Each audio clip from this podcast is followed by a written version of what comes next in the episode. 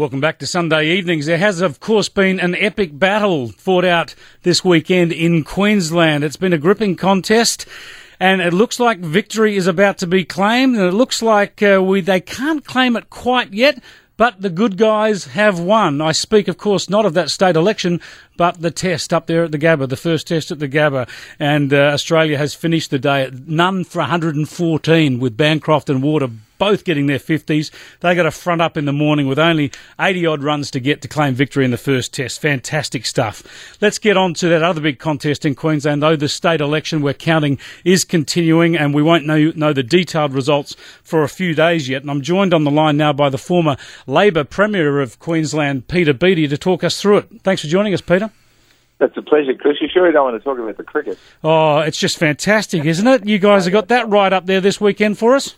Oh, absolutely. Well, you know, the Gabba is such a great ground, and everyone, and the weather's been fantastic. There was a bit of rain early on, but it's been a great day today. So what a fantastic start to the test. You know, I, I'm excited about this. It's because if we beat them in the Ashes, which I hopefully we will, the English will want revenge at the Commonwealth Games, which just means they'll turn up in groups, and it'll give a whole real shot in the arm of the Commonwealth Games. So I've got a devious plot here. I want Australia to give them a hiding. Peter Beattie, there you go, working in your plug for the Commonwealth Games early. Well done.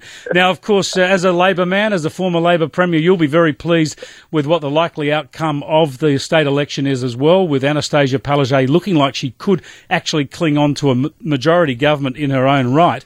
Now, I don't like normally to give away private conversations or private messages, but I'll perhaps just chance my arm this time, because I had a text exchange with you yesterday, long before the polls closed, and I asked you what you thought would the the outcome would be, and, and you were tipping a very narrow Labor win. Why did you think that would be the case, and why do you think it's uh, it's going to turn out that way? Well, you're right, Chris, because you asked me the numbers and what I thought, and I, that's exactly what it'll be. It'll be about forty-eight or forty-nine. Uh, for your Sydney listeners, the majority is forty-seven to govern out of ninety-three seats in the state parliament, because there's no other house here in Queensland. Oh, basically, Chris, what's going on in politics is that there's a large amount of disillusionment with both major parties, and you've written about this in The Australian, so I don't need to tell you about it. And um, I, I just felt that in incumbent government, it's really difficult to get a significant majority. I just think there's this anti-incumbency, anti major parties, and we saw One Nation in a number of parts of the state, particularly in regional Queensland, although also outside the ring of uh, inner Brisbane, the outer suburbs, getting, uh, you know, sometimes in the fifteen, uh, even a little bit higher percentage in those areas. Overall, I got about thirteen percent.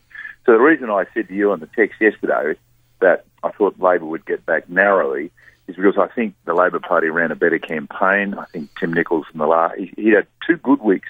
First two weeks in the campaign, Tim Nicholls did well. The last two weeks, I think they lost their way a little bit, and the, and the Labor Party and Anastasia Palaszczuk campaigned better than he did, so they finished on strongly. That's why I thought in the end Labor would just get their nose over the line, and I think that's what they'll get. I noticed um, uh, some of the, the smart pundits are predicting about forty-eight or forty-nine seats. Well, Peter Beattie, you've seen all this before. Of course, when you led the Labor Party in Queensland, you saw the, re- the the first incarnation of One Nation, where they rose up and actually took close to, I think, a dozen seats in the state eleven. Parliament up there, eleven seats, eleven. yeah. Uh, so you saw them have that sort of impact where they won eleven seats in the Queensland Parliament. You've seen them die off and come back this time, and there's a lot of talk about their failure to get those lower house or those seats in the parliament this time. They may get one. But the point is, isn't it, Peter Beattie, that they've had a profound influence on the outcome here. It's the preferences, Absolutely. it's the first preferences that they've mm. taken, and the way they've distributed those, the One Nation voters, particularly mm. outside of Brisbane, there's effectively kept the L N P down to the numbers where they can't have any hope of getting a majority. That's absolutely right, and indeed... Uh the decision by One Nation to preference against sitting members, most sitting members, there were, uh, I think, two exceptions, but against most sitting members meant that One Nation preferences determined which seats were won by the L N P and which seats were won by Labor. In fact, there were Labor seats won on L N P preferences, sorry, on One Nation preferences as well as L N P seats. So they certainly had a profound influence. Their problem is this, though, Uh, Chris, and I think you're right, they have a chance of getting one seat and one only. They didn't repeat their nineteen ninety-eight exercise or result when they got eleven. And that's because I think it's a question of leadership. Their leader um, lost his seat, Steve Dickson, quite, quite a reasonable person, by the way. Uh, he was a former L N P minister. He lost his seat because the L N P preferenced against him. And uh, so on preferences, he was gone. And there was an, a likely successor was a guy called Jim Savage who ran in Lockyer. A lot of expected, a lot of people expected him to win, and he didn't. The problem is Pauline Hanson is a senator, and they need someone at a state prop, a state level to provide leadership. And Chris, I think long term, what's happening in politics in Australia, and this will be reflected, sorry, in Queensland, and this will be reflected federally. There's quite a disillusionment with the Conservative vote. I don't think there's a lot of excitement about the federal government.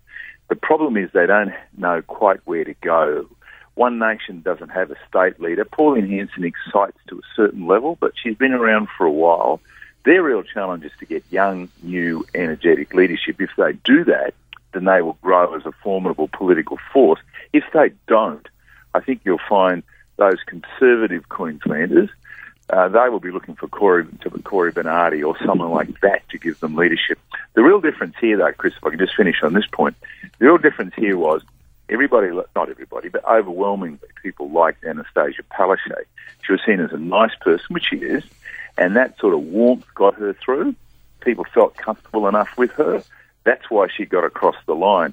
Had she not been Labor leader, then I'm not quite sure the Labor Party would have got there. This is her win. Yeah, I think that's a very insightful uh, comment. I think she's campaigned a lot better than people expected, and uh, people have warmed to her the longer she was on the campaign trail. I need to ask you, though, finally, about the federal implications. You talk about this fracturing of the Conservative vote that is happening mainly due to One Nation in Queensland, but it's happening uh, through other avenues in the rest of the country. I notice you don't demonise One Nation in the way that some people on the left of politics do.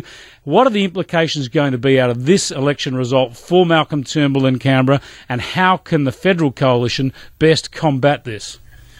Uh, two quick things. One, I don't demonise them because I obviously get around the state a lot in the number of roles I have, and there's just ordinary Queenslanders who are unhappy with the major political parties. Uh, I mean, a lot of people, and this happens a bit in Sydney and Melbourne when I run into people, they say, oh, One Nation people are mob racists and all the rest of it. Overwhelmingly, that's not the case. I mean, all parties have got a degree of, of racism. Gee, yep. I mean, I wish, wish it didn't exist, but it's not unique to One Nation. They're just people who are disillusioned, worry about their jobs, and that, and they want the major political parties to come up with answers. That's the real problem. So what does it, let me come to the second question, Chris. What does it mean for Malcolm Turnbull? The reality is that Malcolm doesn't cut much ice in Queensland. He's not seen as somebody who Queenslanders relate to. Now, in my political life, I worked with Bob Hawke. Queenslanders loved him. Paul Keating, they didn't, and you saw that in the federal election result. John Howard, they loved him. So the last two leaders I've seen from both sides were Bob Hawke and John Howard, both of whom Queenslanders embraced. But you can't run the country if you can't hold Queensland. Well, that's exactly right, and you know that. I mean, the blunt reality is this. When I was in office, people in Queensland voted for me, then they voted for John Howard. Yep. The reality is Queensland has been the solid conservative base of conservative governments in Australia, particularly long, John Howard for a long time, and before that Bob Hawke. So the reality is if the Conservatives, that's if the Liberal and National Party can't win Queensland, they can lose the election here. Now, based on this result, if you have a look, and I know it was a state election, I'm not silly, but if you look at where One Nation got its, its vote, therefore you, you, if you equate that to disillusionment with existing parties, the reality is the Conservative split will cost, I think, the uh, the Malcolm Turnbull government somewhere between five and eight seats, which means it's all over Red Rover. So unless Malcolm Turnbull can re-engage with Queenslanders, I think he's simply doesn't have a future as Prime Minister, and I think that's going to be really difficult at this stage. That's why you'll find a lot of Queenslanders that'll run around and they will look for other alternatives as Prime Minister.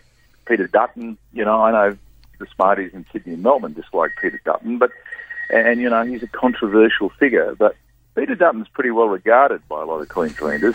You know, obviously not from my side of politics, I'm not being silly, but from the Conservative side of politics I'm talking about now before anyone on my side gets too excited. So, yeah. you know, I just think, Chris, you know, if there was a change, then there might be a re-engagement with Queenslanders. But right at the moment, I think Queensland would vote for Bill Shorten. If there's no change, Bill Shorten will be Prime Minister. There's nothing more certain than, than the sun coming up tomorrow morning. Ominous words indeed. Peter Beattie, thanks so much for joining us. Pleasure, pleasure, Chris. All of this, mate. Cheers. That was the former Queensland Peter, uh, former Queensland, former.